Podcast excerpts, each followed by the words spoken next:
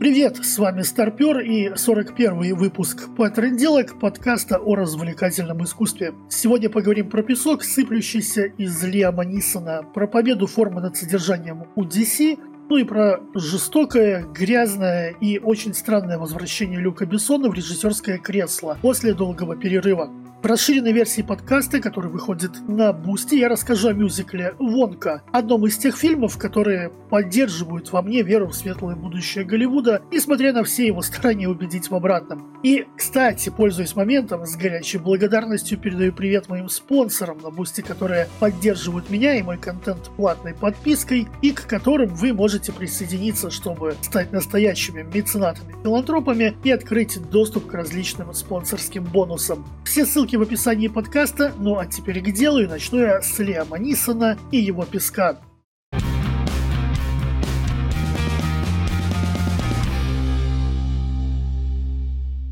Думаю, э, есть смысл сразу уточнить, что я не ставлю себе цели порофлить над старичком Нисоном, и вообще я к нему со всем уважением, но, блин, его совершенно одинаковый образ от фильма к фильму, э, да и сами фильмы, которые отличаются только сеттингом, это уже притча во языцах. Ну и в последние несколько лет еще одной особенностью ее новых картин можно назвать все более заметное старение актера, из-за чего он все менее убедителен в роли виртуозного убийцы. И что удивительно, авторы «Последнего наемника» тоже это заметили, поэтому Лиам Нисон в их фильме большую часть времени степенно расхаживает туда-сюда, степенно ведет диалоги о литературе и степенно брюжит о том, что трава раньше была зеленее. Людей он тоже пытается убивать степенно, но здесь уже не без нюансов, о которых я расскажу попозже. Давайте сначала пару слов о сюжете. Ирландия, 1900 какой-то год, э, середина или конец 60-х, что ли, но точная дата не важна. Важно то, что это самый пик деятельности Ира, от которой страдает масса людей, в том числе мирных. Члены одной из ячеек организации после теракта, в котором погибли дети, вынуждены залечь на дно в какой-то глуши. Несчастье для них в этой же глуши проживает Финбар, опытный киллер, отправивший на тот свет не один десяток человек и когда-то считавшийся легендой в своем узком профессиональном кругу. Но сейчас он уже очень стар и решил отправиться на покой. Даже последний заказ принял и исполнил без сучка и задоринки. И вот только он решил променять ружье на тяпалку для грядок, как вынужден снова браться за оружие, на этот раз по личным мотивам. К сожалению, личные мотивы Финбора вступают в конфликт с мотивами беглых боевиков Ира, а это значит, что ирландскую глухомань ждет натуральная резня. Точнее, ждала бы, будь Лиам Нисон моложе лет хотя бы на 10, а еще лучше на 15-20. Но ему 71, и устроить резню он может разве что в тарелке собственным салатом, так что боевиков Ира ждет масса нравоучительных старческих разговоров. Хотя, нет, вообще-то тоже не ждет. Правда в том, что протагонист и антагонисты прямо взаимодействуют между собой на протяжении минут пяти, наверное. Все остальное время герой Нисона занимается какими-то около бытовыми делами, всего пару раз отвлекаясь на события, которые позволяют сюжету двигаться дальше. Собственно, на убийство одного из членов ячейки Ира, чтобы дать остальным повод для мести и тем самым создать конфликт, ну и на финальную разборку с ними. Как и сказал, в сумме этого экшена минут на 5, плюс пара едких диалогов с главой ячейки, о которой мы поговорим подробнее чуть позже. Ну и все. Вот Лиам Нисон выбирает семена, вот Лиам Нисон клеит престарелую соседку, вот Лиам Нисон обсуждает книги со своим приятелем, вот Лиам Нисон пропускает стаканчик другой, вот Лиам Нисон задумчиво размышляет о своем месте в жизни и о том, что он оставит после себя. По сути, в этих довольно банальных размышлениях и кроется основная идея фильма, то есть то, ради чего он был снят. Через экзистенциальный кризис наемного убийцы на исходе своего жизненного пути, авторы, очевидно, хотели донести мысль, что никогда не поздно начать причинять добро, даже если ты был скотом предыдущие 50 лет. Вопрос лишь в том, сколько времени у тебя осталось, чтобы это осознать, и как много ты успеешь сделать напоследок. Интересно ли слушать эту сказку про белого бычка в сто тысячный раз? Ну, хз, личное дело каждого, наверное, но мне было не то чтобы очень. Тем более, что авторы фильма используют слишком явные манипулятивные приемы для привлечения симпатии зрителя на сторону героя Нисона, которому вообще-то, если уж по чесноку, симпатизировать не очень хочется и не очень-то стоит. Потому что Ну, он убивал людей пачками за деньги. Хороших, плохих, никаких, пофиг. И вот эту его особенность пытаются компенсировать тем, что сажает деревья, любит читать и скучает по своей умершей жене. А, ну и вишенка, конечно, на торте искупления – это попытка заступиться за маленькую девочку, что приводит к по-настоящему взрывным последствиям. Но если вы думаете, что авторы фильма так просты, то глубоко ошибаетесь. У них есть еще один козырь в рукаве, который уж точно должен склонить зрителя на сторону Финбора. Максимально отталкивающий антагонист – а, ну, вообще, тут целый отряд боевиков Ира, но хоть сколько-то подробный характер получила только их предводительница, так что всех остальных в расчет можно не брать.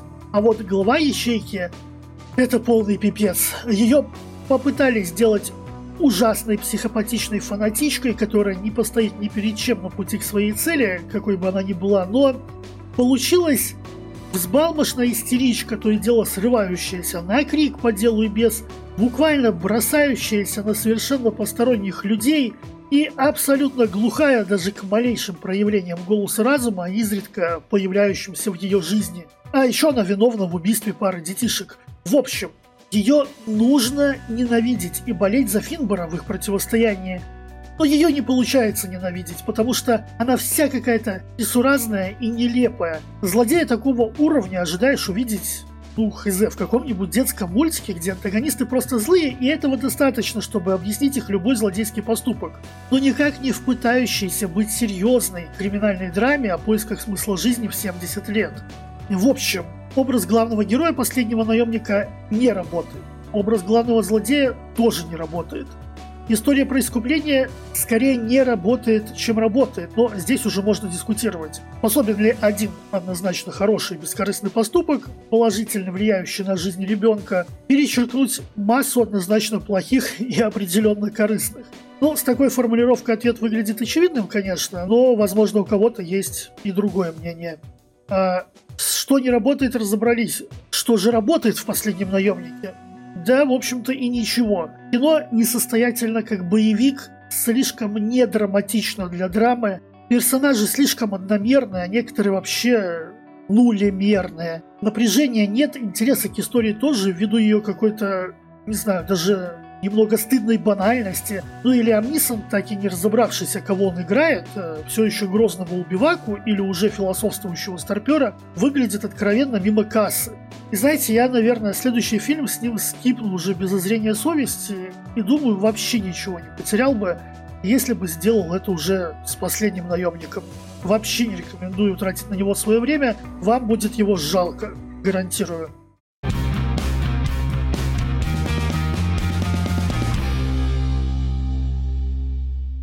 В 2018 году Джеймс Ван своим Акваменом попытался вытащить расширенную вселенную DC из э, мрачной клаки, в которую ее тянул Зак Снайдер, и в отличие от Дэвида Эйера и Пэтти Дженкинс, не безуспешно.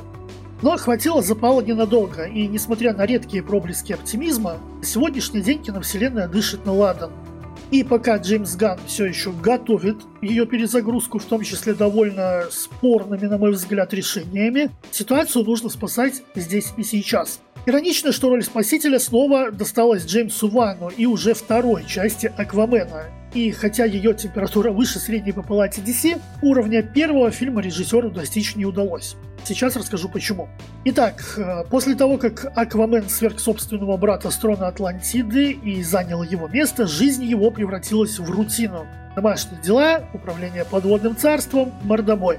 Домашние дела, управление подводным царством, мордобой. И так по кругу десятки и сотни раз. На его счастье, черная манта по-прежнему жаждет мести, для осуществления которой он рыщет по дну морскому в поисках могущественных древних артефактов. И находит Некий черный трезубец и стоящая за ним сущность даруют злодею невероятную силу, и противостоять ей в одиночку Аквамена не получается.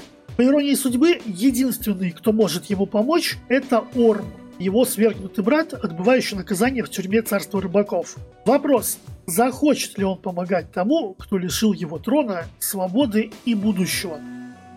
Ой, да, конечно, захочет. И в этой предсказуемости вся трагедия второго Аквамена. Вы наперед знаете, как будет развиваться история, как ее герои будут реагировать на типа неожиданные повороты, какие решения принимать. Вы примерно знаете, какими тезисами их обосновывать и к чему в конечном итоге все это приведет. Все настолько предсказуемо, что фильм не оставляет вообще никакого простора для полета фантазии, для интриги или для драмы. И это неименуемо приводит к тому, что следить за сюжетом становится просто неинтересно. Не потому, что он плохой, а потому, что он именно предсказуемый. И да, я не отождествляю эти понятия. Плохой сюжет, он про логические дыры, он про неубедительную мотивацию персонажа, он про притянутый за уши конфликт в основе и так далее, и так далее. Ничего этого у Аквамена нет. По каждому пункту фильм уверенно держит планку на уровне выше среднего, что, ну, так-то хорошо. Но в конечном счете все равно не работает, потому что предсказуемо. А что делать, если сюжетом не совсем задалось? Ну, конечно же, завалить фильм спецэффектами, компьютерной графикой и супердинамикой. По-другому Голливуд не умеет или не хочет уметь. И Джеймс Ван поступил точно так же. Аквамен 2 очень красивое и яркое кино, предлагающее кучу проработанных и разнообразных локаций с уникальным стилем и настроением. Во время своего путешествия герои посетят подводные города, пустыни, зону вечной мерзлоты, что-то вроде буйных тропических джунглей с необычными формами жизни. И все это действительно красиво, но рассмотреть это вы сможете только в том случае, если поставите фильм на паузу. Желательно в тот момент, когда на экране ничего не взрывается или сияет всеми цветами радуги, а найти такой момент – та еще задачка. Добавьте к этому очень быстрый монтаж некоторых сегментов, который местами снижает их среднее время кадра до пары секунд, и похороните свои надежды полюбоваться красотами второго Аквамена окончательно. «Потерянное царство» – красивое и яркое, каша из компьютерной графики и спецэффектов, которая уже через полчаса залепляет глаза так, что мозг начинает автоматически фильтровать происходящее на экране, чтобы не словить перегруз от переизбытка визуальной информации. То есть, ну, по сути, Джеймс Ван снял двухчасовой, обстоятельный и даже, наверное, всеобъемлющий шоу-рил для студий, занимающихся спецэффектами, которые могут второго Аквамена засовывать в свои портфолио едва ли не целиком. Но вот зритель и его комфорт из этой формулы куда-то пропали. Хорошо, что Ван, предчувствуя такое развитие событий, заранее додумался добавить в картину побольше юмора, ведь если зрителя не зацепит сюжет, а картинка сыграет скорее во вред, чем на пользу, то его можно будет купить хотя бы комедийной составляющей. Хорошо же, да? Хорошо? Ну, в целом, наверное, все же хорошо. Во втором Аквамене действительно очень много юмора в различных гэгах и шутеечках, и по большей части он достигает своей цели, то есть вызывает улыбку, иногда даже натуральные гыгыки. То же время невозможно не заметить, что юмор этот на 45% состоит из эксплуатации публичного образа Джейсона Мамоа, который весь такой из себя развеселый брутал альфач с бородищей, певчанским и мотоциклом. Еще на 45% скопирован у Марвел, и только на последние 10 хоть в чем-то оригинален. Фишка в том, что у каждого из этих аспектов есть пусть небольшие, но проблемы. Во-первых, Джейсон Мамоа, например, э, выглядит откровенно натужным в своем стремлении казаться развеселым альфачом. Закрывающий сегмент с представлением подводного царства миру и вся его речь с финальным комедийным аккордом буквально пропитаны фальшью. По главному герою видно, что ему не весело и не задорно, что он давит из себя соответствующие эмоции, потому что должен. Возможно, это вопрос исключительно отыгрыша актера в конкретной сцене, но таких моментов по фильму в избытке. Причем тот же первый Аквамен от подобных проблем не страдал, и Мамоа в нем был более чем убедителен. Во-вторых, вся арка взаимоотношений Аквамена и Орма – это калька Стора и Локи, и вы вряд ли будете гадать, кто есть кто у Вана. Совпадает все. Простоватый добродушный Акватор, любящий своего брата и не видящий особых проблем в их прошлом, и то дело решенное, зачем старое поминать.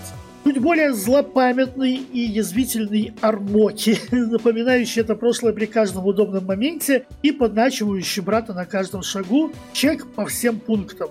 Какие они генерируют гэги в своем общении, какая между персонажами химия в целом, вы легко представите, если смотрели второго Тора, например, или особенно Тор Рагнарёк.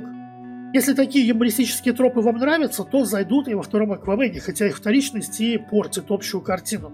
Ну и последние 10% это оригинальный юмор целой команды сценаристов «Потерянного царства», и это обычный ситком, где герои шутками-минутками реагируют на происходящее вокруг.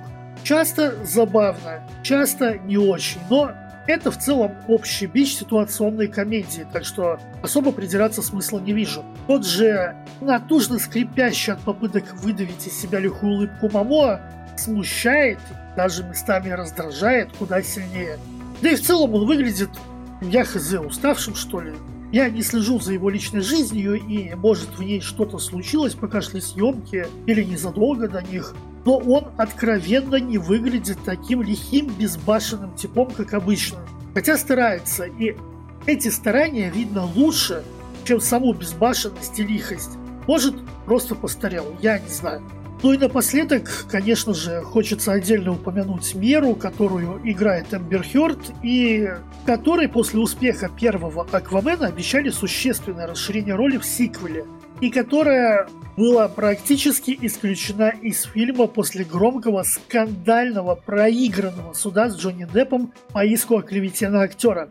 Мера появляется на экране три с половиной раза, и два из них это настолько внезапные пришествия в стиле Deus Ex Machina, а остальные настолько несущественны для сюжета, что волей-неволей начинаешь подозревать создателей фильма в желании избавиться от токсичного актива. Несмотря на то, что Продюсеры ранее прямо заявляли, что не пойдут на это, не бросят Хёрд и плевать им на петицию фанатов киновселенной, требовавших выставить актрису на мороз. Особенно в свете того, как Warner Bros. поступили с самим Джонни Деппом. В общем, очень похоже на Карма Страйк, и славно, если это действительно так. Подытоживая, второй Аквамен неплохой фильм, во многом даже хороший и совершенно точно он лучше Черного Адама, второго Шазама и абсолютно дегенеративного Синего Жука, которыми DC гадили себе в штаны в последнее время. Да, он очень предсказуемый, да, со спецэффектами и графонием в целом откровенно переборщили, но он все еще смешной, пусть этот пункт и со звездочкой, он все еще красивый, а Джейсон Момоа по-прежнему альфа-брутал с потрясающей харизмой. Пусть она и начинает потихоньку выветриваться. Но здесь и сейчас «Потерянное царство» — это лучшее, что может предложить расширенная вселенная DC, и это вполне приемлемо. На разок посмотреть сойдет. Ну, а дальше ждем перезагрузки от Джеймса Гана и надеемся, что он знает, что делает.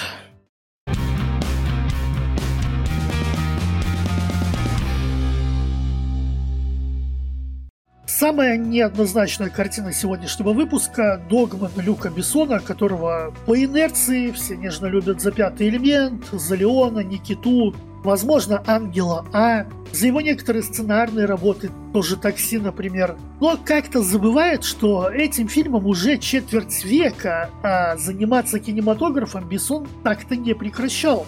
Логичный вопрос – а что же он там снимал все эти годы?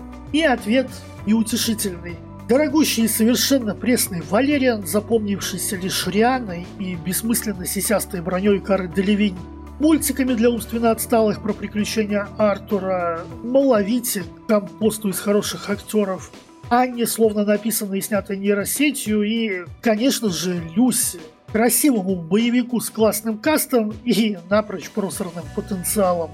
Последний относительно хороший фильм, который я, во всяком случае, смотрел с интересом, Бессон выдал почти 14 лет назад. Это были необычные приключения Адель. И после этого только трэш, угар и садомия без вкуса и смысла. И вот в 2023 году режиссер наконец-то разродился новой картиной – «Догманом». А недавно она появилась на кинопоиске с уверениями, что это отвязный боевик самого Люка Бессона и многообещающим рейтингом почти под восьмерку. Но как с уверением кинопоиска не все гладко, так и с рейтингом тоже что-то не так. Давайте объясню почему, но начнем с сюжета. Дугласа, главного героя фильма, арестовывает полиция. Он ранен, одет в женскую одежду, а в его фургоне полно собак. Дугласу назначают психиатра, добрую чуткую женщину, готовую выслушать мужчину, и, возможно, попытаться помочь ему, чтобы он там не натворил. И Дуглас начинает рассказывать ей все с самого начала безрадостное детство в фанатично-религиозной семье, жизнь с собаками в вольере, потеря способности ходить, детский дом, первая дружба, попытки найти себя в условно нормальном социуме. И практически полный их провал. Дуглас рассказывает историю своей жизни, не утаивая ничего. Он буквально открывает перед психиатром свою душу.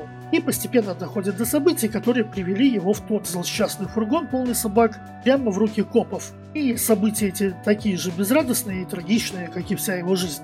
Что ж, э, давайте по порядку. Вы наверняка заметили, что в моем кратком пересказе сюжета нет ни слова про экшен, и это неспроста. В фильме, по сути, одна вялая перестрелка в самом конце – а весь остальной хронометраж отведен для драмы. Драма это действительно тяжелая, местами тяжелая очень. Дуглас проходит через нечеловеческие испытания в детстве, чувствует себя отверженным во взрослом возрасте. У него нет дамы сердца, и он оставил любые попытки ее найти. Ну а его единственные друзья – это собаки. При этом Дуглас никогда не опускает руки. Какие бы удары судьбы на него не сыпались, он всегда находит в себе силы и мотивацию двигаться дальше. Да, то место и ситуация, в которых он оказывается в итоге, с точки зрения обычного человека, фактически неприемлемы, но не для Дугласа, который переживал вещи похуже. И как психиатр проникается к мужчине сочувствием, несмотря на большое количество его морально сомнительных поступков, так и мне было его по-настоящему жалко. Но вот в чем дело. Жалеть Дугласа очень просто именно из-за всех этих чудовищных событий в его жизни – но Бессон заваливает зрителя таким количеством пожалеек на минуту экранного времени, что постепенно это становится просто абсурдным, а сочувствие неизбежно начинает угасать. И вот тогда начинаешь задумываться над тем, а что действительно ты видишь на экране? А видишь ты какую-то антинаучную хренотень. Основная фишка Дугласа – это его практически сверхъестественная способность вызывать к себе любовь у собак – они спасают его от тирана отца и шизанутого брата в детстве. Они же помогают Дугласу на протяжении всей его жизни. Интеллект собак главного героя находится на каком-то невероятном уровне. И это не просто сидеть рядом фасапорт, а комплексные цепочки совершенно осмысленных действий, способность к относительно сложным вычислениям, прекрасное понимание правил человеческого социума и, судя по всему, даже религии.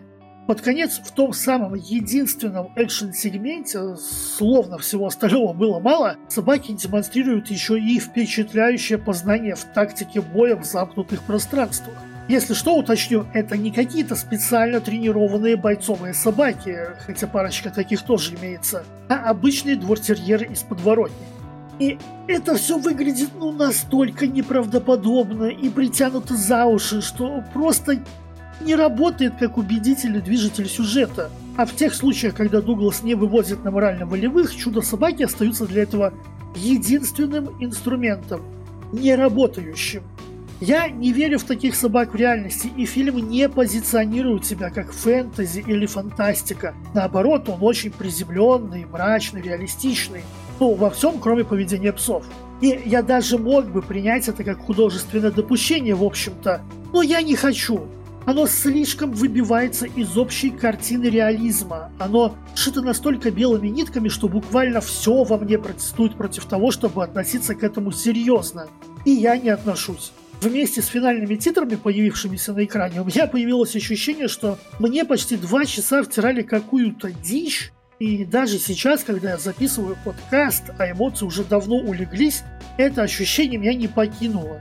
Но ладно собаки, когда попускает сочувствие от пожалеек, становится заметна еще одна штука. Дуглас сам корень многих своих бед.